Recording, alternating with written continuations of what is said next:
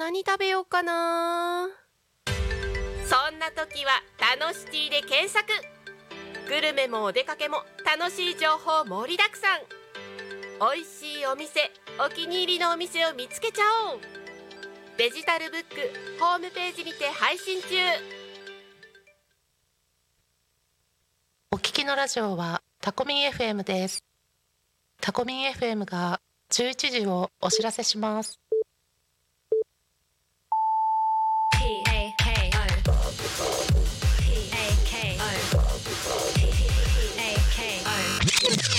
タコミン FM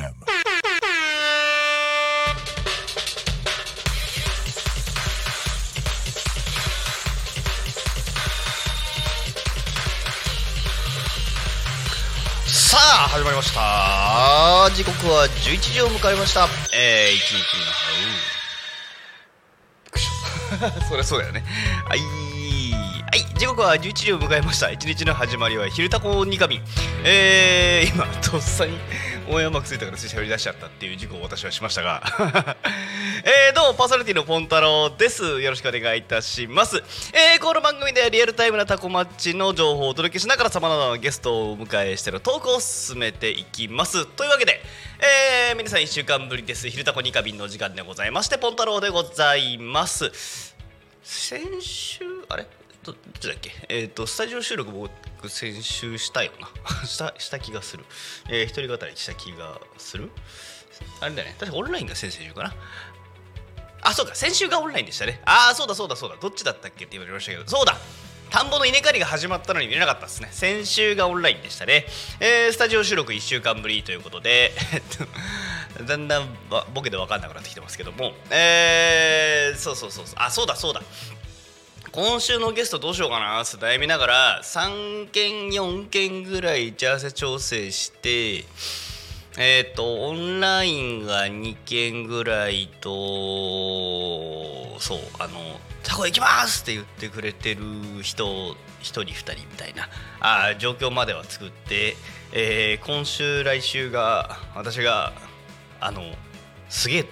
バタついてるもんでえっとちょっと後回しにしちゃった案件がありますね。はい。えー、で、なんでバタついてるかについては、えっ、と、後ほど、えっ、と、ちゃんとご紹介させていただきます。あの、告知がね、えっ、と、私の今、手元に今、3つ、チラシがね、計4枚あるんですけども、あのうち2件はがっつり関わってるかな、えー、他2件もまあまあまあ、うん、あそうか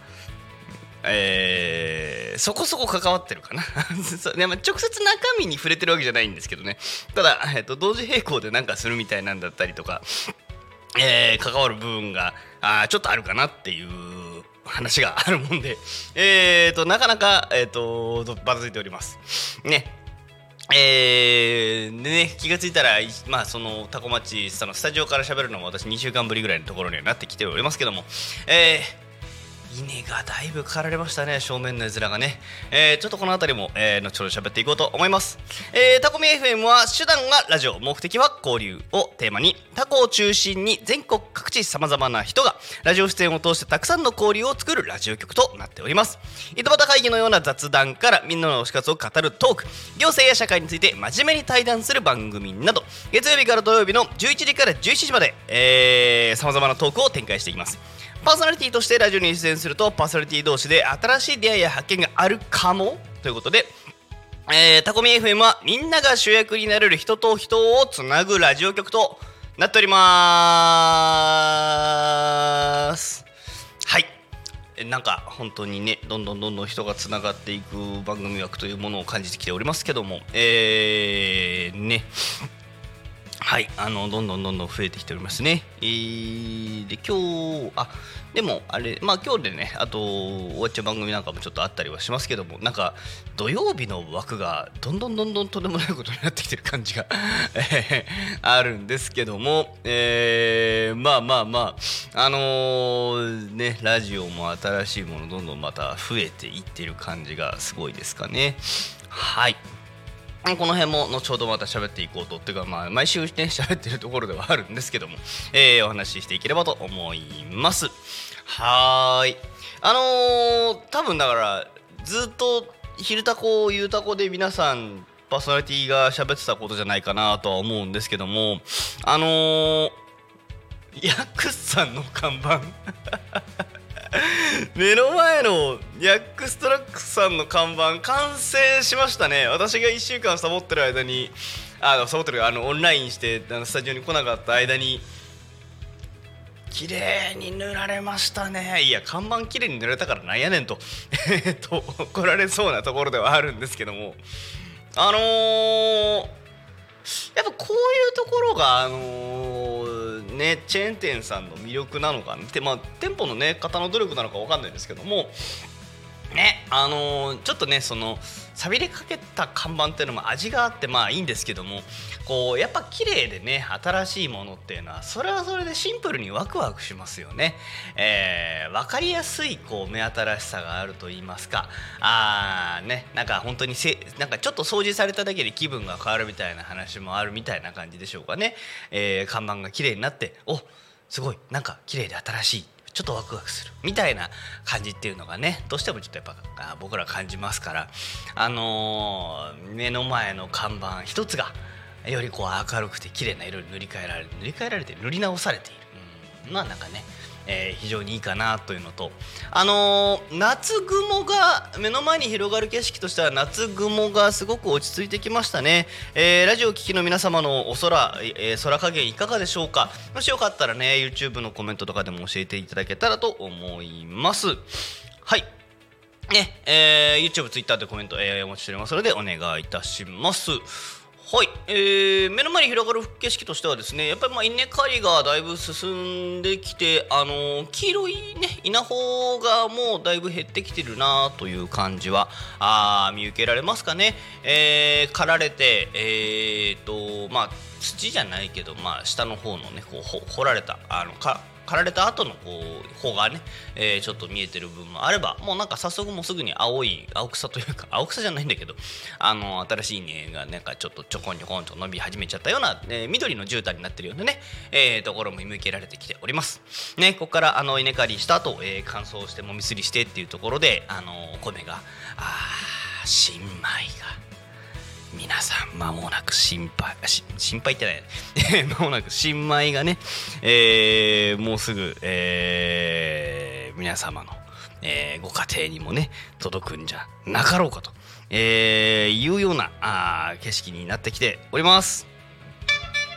ね。というわけでですね、えー、だんだんだんだん景色も秋に入ってきておりまして、えー、ものすごい暑かったですね今年の夏、えー、だんだんだんだんこうねその夏の厳しさ暑さみたいなところも落ち着いてきているかなと、え、思っております、え、だんだんあのね昨日ちょっと話した人たちともちょっと話してたんですけどもあのだんだん職場の冷房が辛くなってきたっつってねあのいう方もいらっしゃるんじゃないでしょうか。あの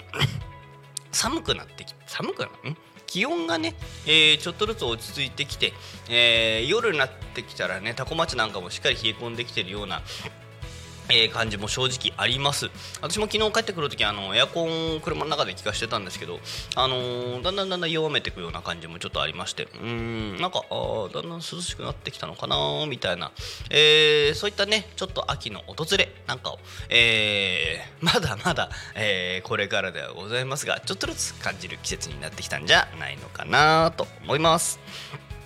はい。なんでね皆さんのこうなんかリスナーの皆さんにもですねもしなんかちっちゃい秋見つけたみたいな話がちょっとでもありましたら、えー、ちょっと今日はでもまだ早すぎるかもしれません、えー、9月の1日ですからね今日まだね、えー、なんとなくやっぱ9月っていうと私はまだあの昔の暦の感覚で秋なんですけども。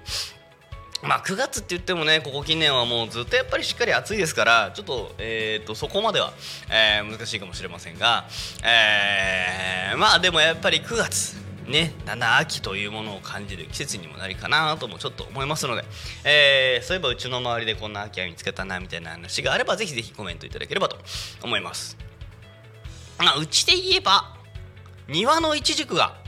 あのこの間の月曜日ぐらいからなんですけれどもあの食べ頃になってきまして、えー、あれは一応夏の食い物でいい夏なのか秋なのかちょっといまいち僕は判別つきづらいんですけども。まあまあまあなんか初夏の初夏じゃない間違えた。えっ、ー、となんだ初秋？秋入り始めの食い物なんですかね、えーちょっとずつね庭のイチジクも食べられるようになってきまして、えーただねこれ食べれるようになったきっかけはえー、と8月の28日の合ってるよね。合ってる合ってる合ってるはい28日のですねえー、まあタコミ FM、えーパーソナリティバーベキューみたいなのがちょっとありまして。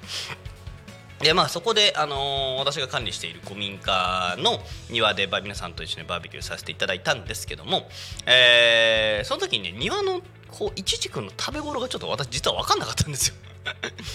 あのー柔らかくなっそこでねきの来ていただいてた農家さんあのーあれですよ。えっ、と0479クラブ通信の、えーにも出ていらっしゃいますあの週末酒場のパーソナリティでございました、えー、と天吉さんにですね、えーちょっと教えていただきましていや柔らかくなったら食い頃じゃねえかなっていうような話でね、えーちょっといただきましてはてと。でそのその場で目の前でじゃあちょっと柔らかそうなやつを一つもぎまして、えーガブリとかぶりついてみましたらばまあ甘いこと甘いことうわもぎたてのイチジクってこんなに甘いんだっつうので、えー私はまた新しくあの田舎暮らしの、えー感動を覚えた次第でございます。あのー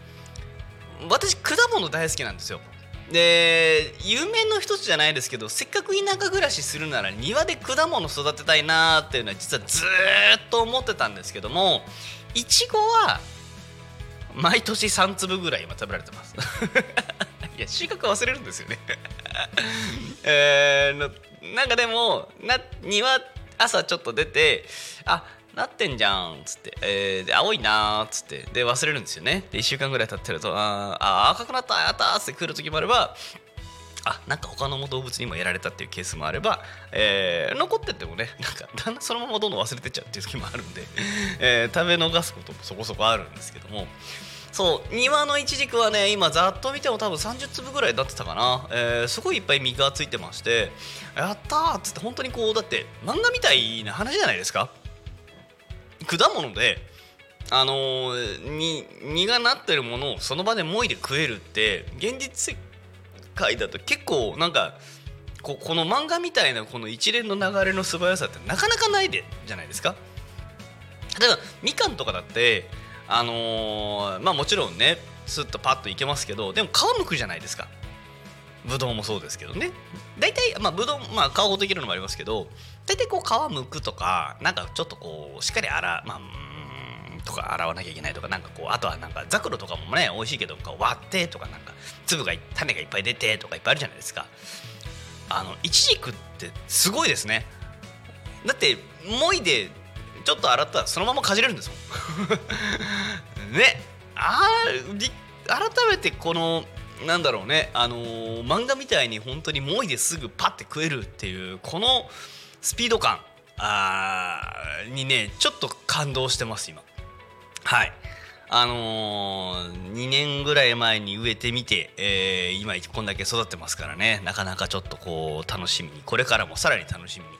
えーしておりますし多分私今日帰ったらあの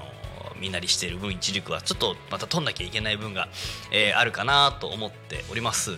ね、えーでちょっとずつちょっとずつ。1日一食一個ですかね。多分ととそろそろ食べなきゃいけないぐらい収穫をハイペースにしなきゃいけない時期も近づいてきておるのであまあ庭には1本あればいいかなと。いう感じでしょうかね。四季折々のこう果物が取れるようにいろんなものを植えてみたいなっていうのはねえー田舎暮らし初心者としてはあ思うところ初心者というかまあ豊かって私も何？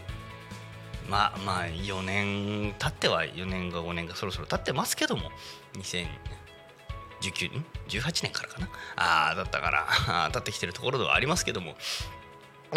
んでもまだまだ土いじりに関しては分かんないことを勉強してることいっぱいあるのでね、えー皆さんと一緒に勉強させていただきながらやらせていただければと思っております。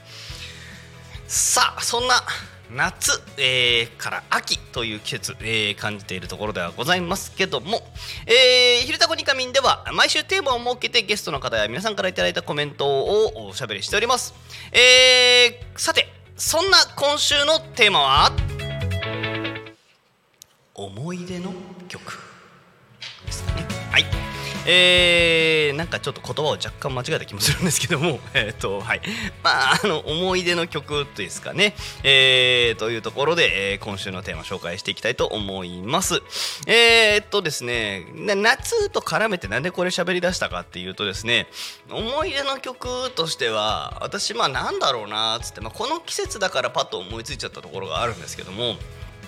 うーんとはいえーとですねあれですねゆずの夏色。えー、まあこのやっぱまあまあどうしてもこの季節とセットで思い出した、えー曲というところでもあります。えー、ゆず、えーシンガーソングライシンガーソングライじゃないえー、とフォークデュオのお二人でですねえー、とそれこそだからもう何デビューして20 20年ぐらいなんのかな？多分もうちょっと多分それぐらいになると思うんですけどもあの二人もね。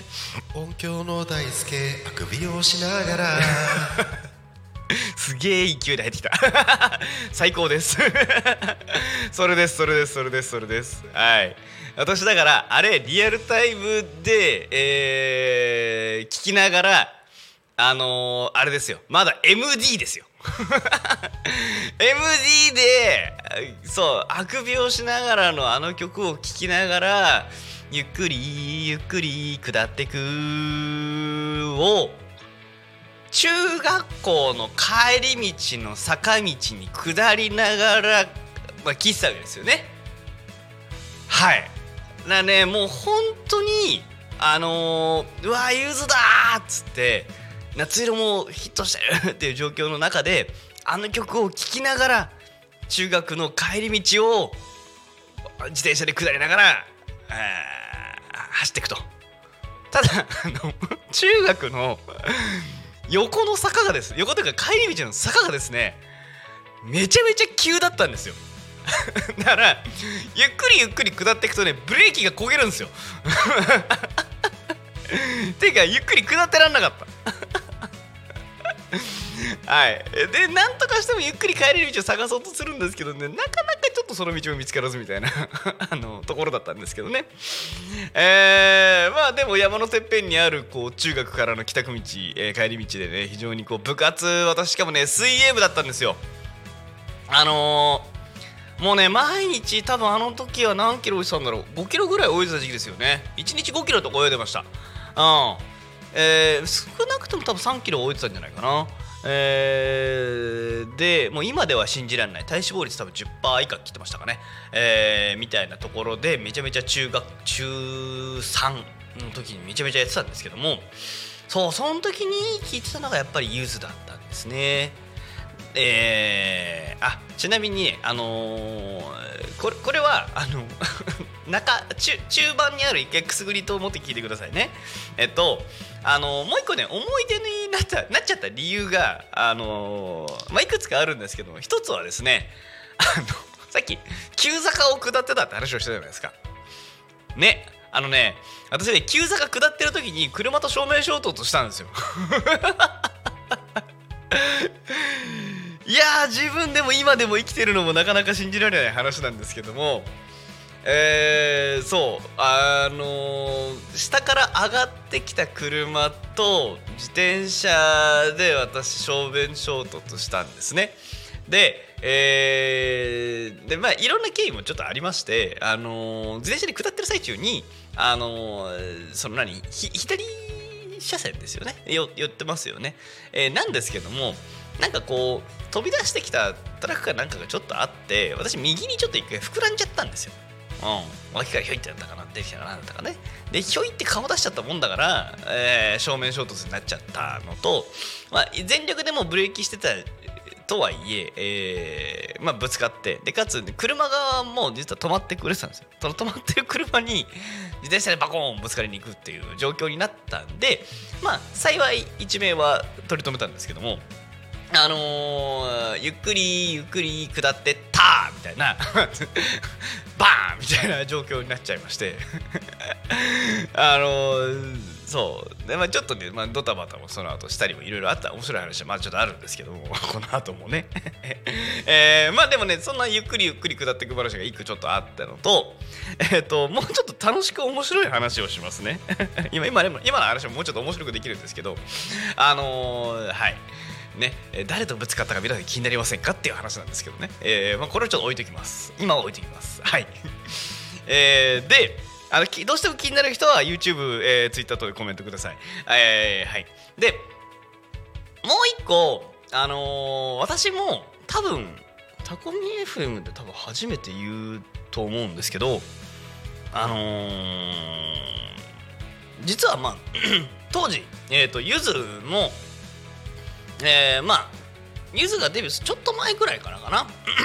あのー皆さん絶対男の子は半分は通る道じゃないかと私は思うんですけど ギターやってたんですよ当時。でえー、あこ僕エレキも触ったんですけど結局なんかずっと弾いたら音が出るっていうのだったり音の感触がやっぱりどうしても僕はアコギの方が好きで でずっとアコギばっか弾いてました。うん。ででそのタイミングでえーともともと練習してたのは親の影響でビートルズとえーとあとはあのーえっ、と奥田民生さんがですねソロデビューユニコーン解散して、えーちょっとして、えーでまあソロで、えーとアルバム2枚3枚ぐらい4枚出したかなぐらいかなあぐらいの時期でしてでまあアコースティックアレンジの曲とかも結構いっぱい出てたんですよ。うん、で あれですよ「イージューライダー」そして「さすらい」さすらおーつってこれ急に大丈夫で大体1音目外すんですけど。とさここのねさすらいが本当に私すごく好きで、えーただねすごく好きなんですけどこれカラオケだとね実は2分半ぐらいしか曲の長さがないんですよだからあっという間に終わっちゃうんですよね。うん。でまあさすらいもいろんななんかこう番組テレビとかでもねよく使われるようになってある種有名になった曲ではあるんですけどもえっ、と個人的にはあのなんかねあのイージューライダーっていうその奥田民生さんが自分が30歳になった。でフランス語だったかな。なんかで30歳30のことイージューって言うんですよね。で「イージューライダー」っていうところであとはイ「イージーライダー」っていう楽曲の、まあ、パロディかなんかっていうところのタイトルもあるんでしょうけどね、えーで、えーイージューライダー」っていう曲があったんですけど、まあ、あっちの方がすごく個人的にはこう刺さるものがありましてえーなんかね当時はもうずっとこの2曲とか、まあ、その辺のあとは周辺のアルバム曲とかですね。あとは井上陽水奥田民生ありがとう。ありがとう。ありがとう。つって。ね。シンプルでいいんですよねこの曲。本当に。友達の結婚式でも一回歌いました。あのーすごいね。あのー A メロの曲調も結構好きでですね。ジャッカジャッカジャッカジャッカつってギターを鳴らしながら。あのーそう。ずーっとありがとうありがとう言ってるんですよ。うん。やっぱねあの本当にあのシンプルなメッセージ性とねあの楽しそうにおじさん2人が歌ってる絵面と、えーであとすごい力の抜けた感じとですねあの本当に好きでしてねまあギターをずっと私は練習をしてたんですね。で中学の文化祭でも違う卒業なんか卒パみたいなライブですごいね。お寒いこう黒歴史にしかならないライブをしてしたりもしましたけど。あのねそう。あのギター1本でとなんかボーカルともう一人ぐらいで上がってったんです。ギターボーカルは前日に喉壊してどうしようもなくなるしパーカッションは弾くミジャンだしじゃあ俺がど真ん中で一本ギター弾いて歌うのかっつって言うともう寒すぎるしピックも飛んでくしで、えー指血まみれになるしみたいな。あの音出ないしみたいな。コード間違えまくるしみたいな。すごいね。あの悲しい事件がありました。黒黒思い出の黒歴史ですね。あの まあまあそんな初めての大惨事をやったりもしましたけど、まあ、その後高校進学して私あのえーっと高校3年間ずっとあの軽音楽部にも何も所属しないんだけどギター、えーで弾き語りして歌うやつをやっててあの個人出店で、あのー個人出店出店者の時に学校から予算もらえたんですよ。でえーっと1万円もらっていろいろ準備してであのー何？本当に路上であのリクエストされたら頑張って歌いますってゆずのこの辺の曲だったら歌います。お歌ためのいろいろな曲この辺だったら歌いますよ。つとかつって並べといてリクエストお願いしますって言いながら適当に路上ライブで3時間ぐらいライブするっていうのをやつずっとやってたんですね。でその時にあの空のギターケースをね路上だと前に上げとくじゃないですか。あの投げ銭歓迎ですって。で投げ銭で多分1万高1の時でも1万ちょっと2万いってないかな？うん。で高2で2万でちょっと3万でさ高3で多分3万ぐらいいったのかな？うん。で本来売り上げってあの文化祭実行委員会みたいなのに返さ返さなきゃいけなかったんですけどあれなんですよ。いやこれ投げ銭です。寄付です。売り上げじゃないですって言って逃げ切りました。私は。はい。なんでみんなで大体あの文化祭終わった後焼肉行ってました。はい。でえっ、とまあそんなね、えー私もだからギター1本で、えーと弾いて歌うっていうのをやってたこともあるわけですよ。ねいろいろなことをしてたんですけどもまあその原点をたどっていくとまあそのね弾き始め一番最初にやってたのはやっぱり奥田民生さんの、えー楽曲なんですけども、えーその後ユニコーンとかに戻ってってみたりとかいろんなことをしていろんな人の楽曲とかのね弾いてたりもしたんですけどもやっぱまああのーこう青春時代のあの曲 って言ってパッと思いつくのはやっぱり夏色なんですよね。そううんあのねゆっくりゆっくり下ってくがあーってなるんですけどもあーでもこの話するとやっぱりラジオにもつながってきますね。あのー当時皆さんラジオ聞いてましたかね？20年前。まあそれ前後ぐらいかな。中高生の時にラジオ聞いてた人たちあでもそうか今え若い人ラジオ聞かないか。聞かないのかな？あの夜「オールナイトニッポン」見ます？聞いてませんでした？いるかな？聞いてる人いたらぜひね私もって言ってコメントしてほし欲しいところなんですけども。あのー、えっ、とゆずえー、愛子西川貴教福山雅治えー、あと誰だ？まあでもね僕が聞いてたのは主にこの辺かな。の「オールナイトニッポン」が10時からだったかな。結構ね遅い時間帯にあったんですよ。で10時からの配信枠と12時とかそれぐらいの配信枠も確かあったんですよね。えーなんですけども大体このねえっ、と本当に「オールナイトニッポン」枠務めてたのがそのゆず愛子、えー西川貴教、えー僕はこの辺の方々をよく聞いててあとはオールナイトあのね、ナインティナインもね、ずっとややられてましたけども、ナインティナインもたまに聞いてたかな。あと、良い子とかも芸人さんのも聞いてましたけど、まあ本当に。はいはい。福山さんの聞いてましたよいやー、大輔さんは、いあれですね、一流のド変態ですね、じゃあね。あの大好きじゃないです そうだ、天の声。天の声です天の声、ごめんなさい。ちょっと待って、天の声が福山雅治さん聞いてたらもうそれはそれでちょっとやばいです。えっと天の声は概念なのであ、OK です、は OK い、です。えっと聞いてたのは村田大輔君。あーなるほどね。あの記憶をとたたどってるやつですね。そうですね。あはい、あはいはいはいはい。失礼いたしました。いえいえこちらこそ。頭が痛い天に戻ります。い。たでもそしてここにもいらっしゃった。いやーでもね福山さんのラジオはちょっとさすがにこれ以上ないしゃべってたから言えない。でもまあだ 代表曲と言ったら皆さん桜坂とかね。あのなんだっけビーチボーイとかの辺の曲とかもなんかあったような気がしますけども。ね実はあのピーチでしたっけね。えっとああいう楽曲もありますから。ねあのー福山雅治さんはやらかしてんなってのとあの西川の兄貴と福山雅治さんとなんだっけあとえっ、と加藤清原さんでしたっけ？なんかね俳優さんがもう一人いらっしゃって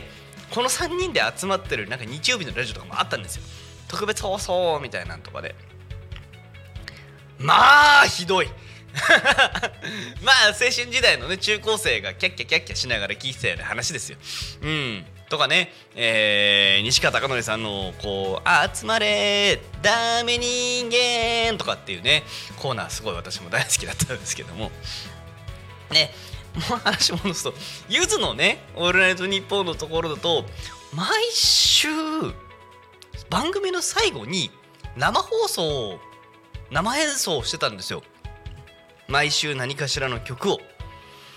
とかあとはえっ、と岡村ブギウギとかっていうそのゆずの地元を歌った曲があるんですけどもこれの全国各地つつ裏裏アレンジバージョンみたいのをずっと歌ってたんですね。あのーそのリスナーから自分の地元がこういうところなので、えー、と岡村ブギウギの曲に乗せて替え歌でこれでお願いしますっていうので、あのー本人たちがゆずの2人が歌うっていうコーナーがありまして、まあ、これもまあ面白かったですね。あこういうところがあるんだっていうのもそうですけどもあこういうアレンジもあるんだみたいなところでの面白さもえーあったかなと思います。はい。ね。あの実は あの音楽の話は音楽の話で僕もまあ多分ねラジオ出てる皆さんやっぱり音楽好きな人本当に多いかなとも思いますので、えー私もねまあなんか喋り始めたらちょっと喋りたいことはそれなりにあるしあのーでしょうねあのー新しい音楽の話とかもちょっと実はしてみたかったりもしね、えー楽曲聴きながらっていうのもしてみたいんですけどね。やっぱでもあの、あのー音楽って本当に素敵ですよね。あのー私その理屈っぽい人間なんですけどもあのー音楽のね理屈を超えて人の心に直接直接刺してくるあの感じがね本当に素敵だなっていうのがね年々染み渡るようになってきてます昔はなんかすげえなんかいいしかないけどでもこのあの本当に理屈を勉強したところで理屈を理解したところでさらに理屈を飛び越えてくるあの音楽の素晴らしさ。あいや素晴らしさって言って語っちゃうとちょっとダサいんですけどねあのでもなんかあの僕らの音楽とかっていう番組もありましたよね。ねああいうのこう見ながら聞きながらこのアーティストさんたちと触れて関わっていく瞬間っていうのは非常に当時こうこうなんかは響き渡るものというか染み入るものがありましたので、えー本当にねあのー音楽の話まだまだしていきたいところではございますけども一旦ちょっとこの辺にさせていただければと思いますえー、で時刻は11時30分を超えてきましてえーとあそっかちょっと待ってこれじゃないねこれになるかな？あるかな？ない気がするあるかな？ない気がする。えー、ちょっと待ってね。えー気象情報と交通情報はちょっと準備しますので、少々お待ちください。えー後半のですね、えー、えーと、えーとですね、あのいろいろ告知情報が、えーございます、えーそのあたりにつきましてはですね、えー、と本当にちょっとゲストの代わりに 今日私喋んなきゃいけないんじゃないかなっていうような 話が、えー、といくつかあったりもしますので、えーなんでなんでかって言ったら私が主催の話が一つ、えー主犯じゃないけどそのなんだろうあのーなんだろうなあのーそうね、あのメインでこう企画を立ち上げてる部分まあでもどっちも主催か、えーの話がもう一つ。とあとはメインゲストの話が、えーもう一つ。で結局もう一つの話もまあそれらとある種連動しちゃうので、えーそのあたりの話をちょっといくつかさせていただければと、え思っております。えーで、えーよいしょ千葉県の千葉県の天気予報にたどり着いてしまった。えっと、タコ町天気で調べた方がいいですね。えー、よいしょ、タコ町、えー、よいしょ、えー、天気。目の前はね、もうスカーンと晴れておりますので、多分もうなんか一回心配はなさそうに見えるんだけど、あの、ごめんなさいあの本当に私しか分かんない話を一個するとあのこう私から見える景色だけで言うとあのすごい比喩表現をしますね。あのね雲が地面から出てる。うん。あのーだ大丈夫な話だよなあれな。多分大丈夫な話だと思うんですけどなんかあまあ黒い黒い煙煙じゃない雲じゃないから大丈夫だと思いますけど。なんかあのーすごいね目の前で今あの地面から雲が発生しております。まあまあまあまあ多分まあまあまあ予定通りのものなんでしょう。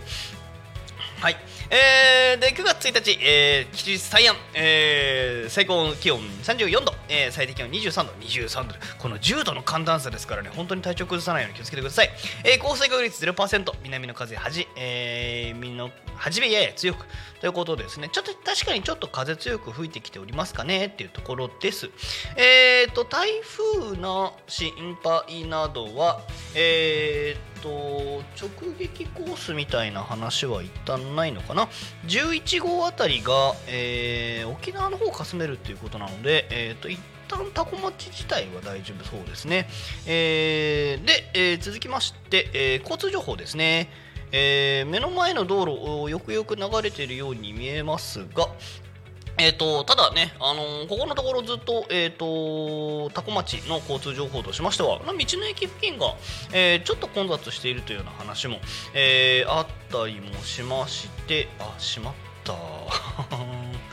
これで出しちゃうと分かんないな。はい。えー、0.4キロの混雑というところがあったりもするんですけども、えー、と今のところ大丈夫今のところというか、えー、となんでしょうパッと見は問題なさそうに見えます、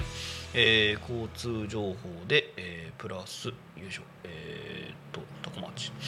はい。ね、えーの紹介をできればと思いますけどもなんか問題はなさそうだけど今日もあの一言を言いたい。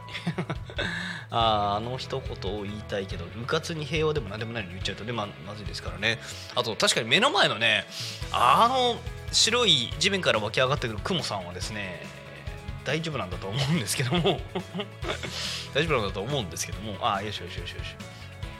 はい。よしよし。足たどり着いた。はい、えー、事故、交通止め、えー規制、えーともにございません。よしよしよしよし。えー、そして、あ今日は、はあ、他の地域も含めても、渋滞情報っていうものがほとんどない感じになってきておりますね。えー、というわけで、えー交通情報、気象情報以上となりまして、今日もタコ町は平和です。はいこんな感じになっております。えー、っと ただ えー、ちょっと待ってくださいね。こうこうなんかポカって思わず音を鳴らしましたけど目の前のあの景色をどう判断するか。えー？あれを見ながら俺は平和ですって言ったのか？平和だよなあれ。いや。ちょっとじゃあもう一回ちょっと味わい深く言ってきます。今日もタコ町は平和です。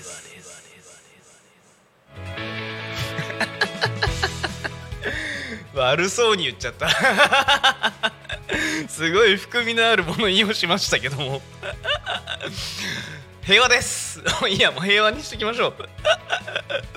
はいえー、そう、えーでもねあのーなんでしょうね。なんかあのー今タコ町ねドッタンバッタンしてる部分は大なり小なりやっぱりあるなっていうのはまあ私もね先日からあのゲスト呼んで秋高スタッシの話を思いっきりしてみたりとか。いや思いっきりは結局してないな、えーしたりとかね、えーしてるのでなんかいろいろ思うところはまあ正直なくはないんですけども。えーまあまあでも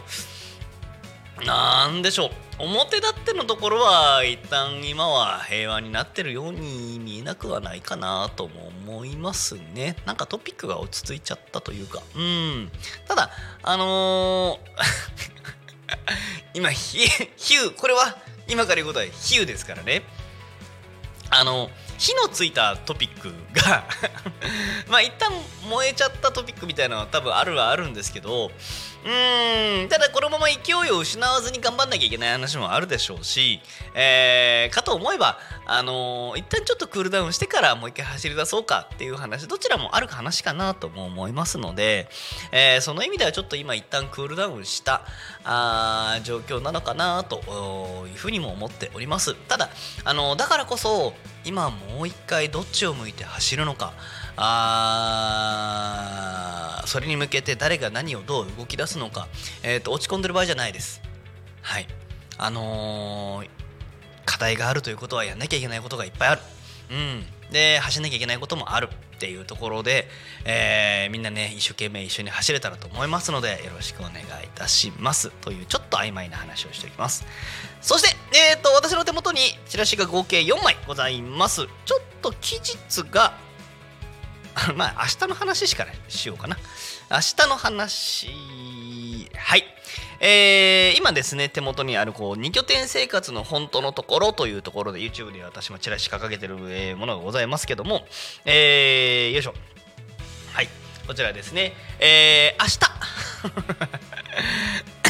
もう明日なんですよ。えっ、と9月の2日、えー時間がですねえー5時15分から18時45分、えー17時15分から18時45分、えーオンラインの開催となります。えっ、と、チラシにはですね、オンライン、オフライン同時開催って書いてあるんですけども、えー参加者さんが今回オフラインやりましたよオンラインしか集まんなくて、えっ、と、オンライン開催のみとなっております。えーで、えー、ズームからあー入れますし多分今日中ならまだ間に合うかな？あの私がでももう参加者さんに URL 送っちゃったんでえっ、と取り急ぎ慌ててこれ参加してみたいよっていう人はえっ、となるみあなななな並木まで。えーお知らせいただければあの早急に参加用の URL をお送りいたします。ただお申し込みはちょっと別途していただく必要もあるので、えーそちらについては合わせてお願いいたします。えーっと簡単に言っちゃえば、えっとタコ町で2拠点生活してる人をご紹介する、え移住セミナーを開催させていただきます。えー移住者さんへのインタビューっていうものと、え2拠点生活のインタビューっていうところですね、えーまあ、移住者インタビューですけどもこの方もある種2拠点、えーされている方でもありますので、えー、多古町に移住しつつ都会で働く方をご紹介っていうのと多古町と行き、えー横浜行き来する2拠点生活者。これ私じゃないですよ。私じゃないですけれどもたまたま行ったり来たりしてる地域が、えー、と私と全く同じ方ですね、えーただですねこの方は、えー、と多古町ご出身？だったかな？実家が多古町ですかな、まあえーにある方っていうことですので、えーちょっと経緯の違う方あをご紹介させていただければと思います。はい。で、これももう明日にね、控えまして、ちょっとこの後、えー打ち合わせ、リハ、設営、設営セッティングの準備、下準備？えーみたいなところが今日発生したりもしております。あのーまあ今からでもねあのもし興味がある方聞いてみたいよっていう方は、えーご参加いただければと思いますのでよろしくお願いいたします。えーでねこここれのせいでね、えー、せいとはっきり言いますが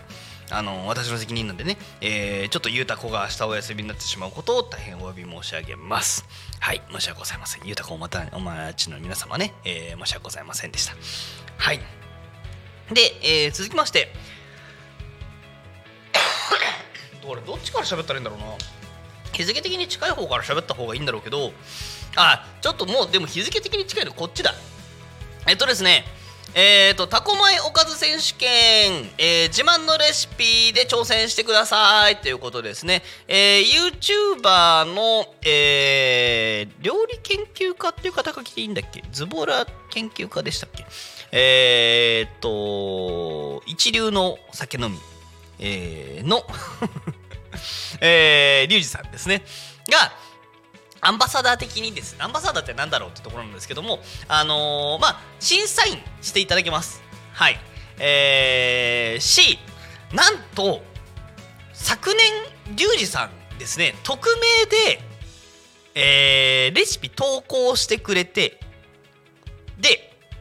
本人も先日 YouTube で言ってたんですけどもまかり間違ってあの最終審査残っちゃってまかり間違って最終的にえー、リュウジさんのレシピタコ町で 商品化しました。あこれ今改めて気づきましたけど商品化もうパッケージングできてたんですね。これすごいな。いや他のねレシピもすごい美味しいんですよ。うん。美味しいんですけどこれリュウジさんが考案したレシピがタコ町のロゴ入って商品化してるってやばくないですか？いや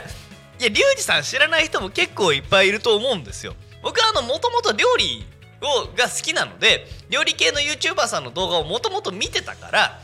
あのーたまたま知ってましたけどあのーなんでしょう。でねあの人あの味の素をしっかり使われるのであの僕自身は別に味の素をそんなに使わないんですけども、まあ、その味の素使う使わないでね好き嫌いがちょっと発生したりはするレシピなんですけど僕はでも別にあのーなんだあのーえっと料理美味しく作るだけだったら絶対味の素入れた方がいいと思ってる人です。あのもちろんあの量の加減は絶対してくださいね。えーなんですけどもただなんとなく、えっと、僕は別にあのなんだあのどうやったら食材のうまみが引き出せるかなっていう鍛錬をしちゃう人なのでトレーニングをしちゃう人なので使ってないだけです。あれ使ったら絶対あのだってあの僕ねあれの発祥のえーっと逗子のえーなんだっけ平平なんちゃらっていう場所にですねその味の素のがどうやってできたかっていう元になんだっけ味の素の工場工場だったか。発祥の地みたいなのが確かに逗子にあったんですよね。で、えーそこで現地で人の話聞いて要は昆布のから抽出されたうまみ成分なんだぜみたいな話をしてうん？ってなって。当時あの野菜の勉強とか始めたての頃だったんでへーってなりながら。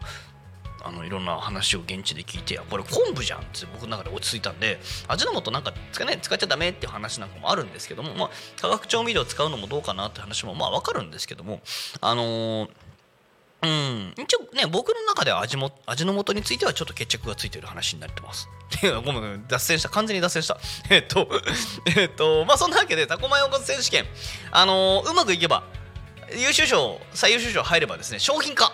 もうされます、まあ、商品化自体は別にどうでもいいかもしれないですけど皆さんね。でもあのねいろんなレシピ出てくるのが楽しいんですよ。なんであの町のホームページとかあの、えー、と SNS とかでもレシピの紹介ってしてくださいますのでぜひぜひですね、えー、と皆さんもレシピの応募をしていただけたらと思います。えーとですねえー、と一次審査に選ばれた20作品は EC サイトタコ町商品の商品券2000円分プレゼント。2次審査で、えー選ばれた10作品につきましては、えーグランタコ前グランプリグランプリ前3キロプレゼント、えー決勝大会で、えー最優秀作品として選ばれた方は大三川邸1泊2日宿泊券が贈られます。1泊10万円近いような大三川邸の、えー素敵なお宿にぜひぜひ皆様お泊まりください。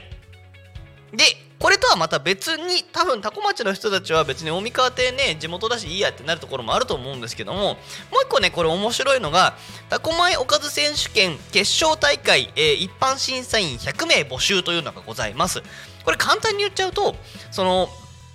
確かこれ二次審査だったような二次審査決勝大会あ決勝大会か。決勝大会で、えー選出された二次審査を通過した10作品を実際にタコ米と一緒に食べて実食して審査員えー選ぶ審査員になってみませんかっていうのが100名募集がおります、えー去年私も参加させていただきました。大三川店の中の見学もできますので、えーぜひぜひこの機会に、えーご参加いただけたら面白いんじゃないのかなと思っております。はい。そして、えー10月8日タコマイグランプリ。えー開催10時から15時ということでですね道の駅周辺のレインボーステージなどで、えー世界一うまいタコ米を決めよう。ちょっと語弊があるかな。まあでも実際世界一うまいタコ米だと私は言っちゃうんですけども。えーとあのを決めるタコ米グランプリがございますのでぜひぜひ、えーご参加いただければと思います。そして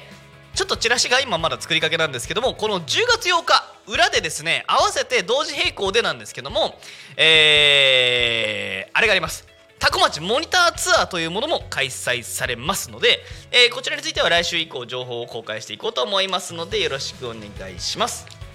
そして、えー、5時刻も50分に近づいてきておりまして告知もこれで最後になさせていただきます。あのータコミン FM× ポンタロウということで、えー移住者移住希望者座談会を9月の24日日曜日10時から12時タコラボにて開催させていただきます。持ち物は飲み物のご持参をお願いします。というわけでなんかなんでしょうパーソナリティとして私出ておきながらではございますけどもなんかまあこうスタジオの外を飛び出しての初めてのタコミ FM× ポンタロウコラボ企画でございます。はい。えー、まあこういう機会確かに私も作りたいなってすごい思ってたので、えっ、と、タコミ FM さんからご誘いいただきまして、この企画できること大変喜ばしく思っております。えー、まあ見学みたいな感じもできるかなちょっとスペースがあればですけどもね、えーまあでもちょっといろいろな方ごお越しいただければと思いますはいえーなんかね、あのちょっとドタバタと最後告知をしながらいろんなこと喋っちゃいましたけども、えーね、タコ町もね、これからどんどんまた面白いことも増えておきますおりますので、皆様よろしくお願いいたします。えーではそろそろエンディングの時間となっております。えータコミ FM は月曜日から土曜日の11時から17時までリスラジにてリアルタイム放送しております。放送した番組はすべて YouTube と各種ポッドキャスト、Apple Podcast、Spotify、Amazon Music、スタンド FM にて、えー聞き逃し配信で楽しむことができます。あ、なるほどね。えー本日の放送予定番組ときましましては、えーなんと最終回えー、12時から12時半0時でお悩み解決生放送パーソナリティゆうひ先生とひろい先生の番組、えーそして13時から13時10分、えーサブラジ、えーサブカルビジネスセンター千葉、えー10時から10時10分そこら辺の草ラジオパーソナリティ下野真奈さん、えー15時から15時10分、えー、高町新見の情報交換番組だからこそえーパーソナリティ三浦よしこさん、えーそして新番組準備中の後にですね、えー16時から17時ゆうたこニカミンとなっております。そして番組内コーナーとしての、えー supported by ジリーピーンズ大変先日のバーベキューでも美味しいお肉いただきました。はい。本当にうまいんですよ。油もいいし赤身もいいしでね最高なんでございます。えー、というわけでですね。あすみませんこれごめんなさい。僕すっかり読み忘れました。あそしてこれアップデートされてますね。番組へのコメントメッセージにつきましては LINE 公式アカウント Twitter 改め X、えーそしてメールファックス YouTube のコメントでお待ちしております Twitter は改め X はハッシュタグタコミンシャープひやかなでタコミンでつぶやいてくださいね。メールでメッセージいただく場合はメールアドレス FM アットマークタコミン .com、えー、FM アットマークタコミン .com でお願いいたします。ファックスのメッセージは0479747573、えー、ファックスでのメッセージは0479747573、えー、LINE 公式アカウントは LINE でタコミ FM を検索して友達登録、えー、LINE のメッセージをお送りください。たくさんのメッセージお待ちしております。ということで、えー、来週もね皆さんからのコメントいっぱいお待ちしておりますのでぜひぜひよろしくお願いいたします。えー、それではあ本日はゲストはなしですけども明日。えー放送の移住セミナーについてご紹介をさせていただきました。それでは本日の「昼タコニカミ」についてはここまで、えーお相手はポン太郎でした。またね